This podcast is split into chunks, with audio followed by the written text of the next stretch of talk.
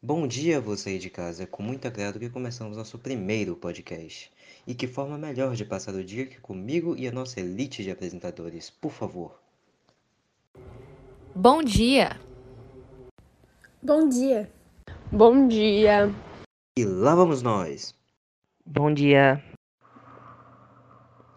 Não sei vocês, mas já tiveram a impressão de que tudo é um meio que programado para um fim antes do próprio fim. Por exemplo, compramos um celular que vem com prazo estimado X de uma validade estimada, mas peças dentro do celular fazem que seu fim seja feito antes do prazo, sendo às vezes ideal trocá-lo. Aconteceu isso comigo semana passada, implicitamente é como se fosse um sistema que lhe acompanha a vida toda, mas nem percebemos.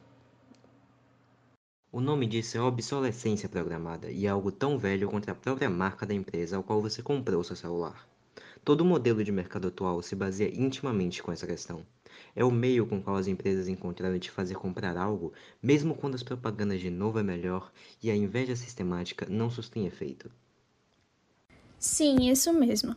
Essa estrutura de consumo foi muito arquitetada pelo Alfred Sloan, o presidente da General Motors durante a década de 1920, que teve a ideia de pressionar tanto na inovação como na pressão dos consumidores a procurar uma substituição constante. Mas, em teoria, não seria obstado pela população e levaria a casos graves na justiça? De fato, realmente ocorrem objeções dos compradores. Contudo, se o termo obsolência programada é tão taciturno, então há reais motivações das empresas, junto à mídia, para obscurecer tais embargos contra suas marcas. Afinal, como já citamos, é isso que move a economia. É o que o Orwell dizia: a massa mantém a marca, a marca mantém a mídia e a mídia controla a massa. Vamos saber que na próxima eu compro um iPhone, algo de qualidade. Ah, meu amigo, não imagina como a Apple já foi acusada de casos assim. Teve um caso de uma denúncia em 2014, vindo da Associação Italiana de Proconsumidor, que acusou-a de ter praticado essa tática com o iPhone 6 e pediram 60 milhões de euros pela deslealdade. E mesmo assim, ela ainda continua firme e forte.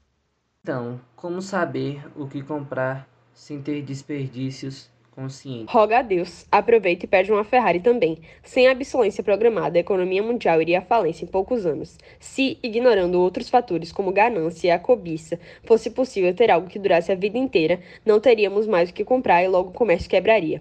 É um dos alertas de Marx. A desvalorização do mundo humano aumenta em proporção direta com a valorização do mundo das coisas. Essa é uma das evoluções da indústria. Da mesma forma que o mundo se tornou, de certo ponto de vista, a mais pura validação do comércio e, por por conseguinte, o próprio espírito do comércio.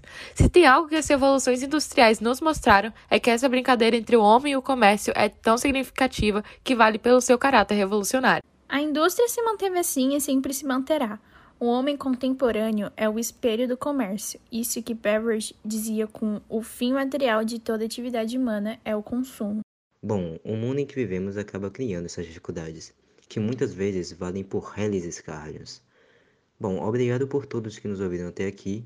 Esperamos revê-los em breve. Um grande abraço e uma excelente semana a todos. Até a próxima.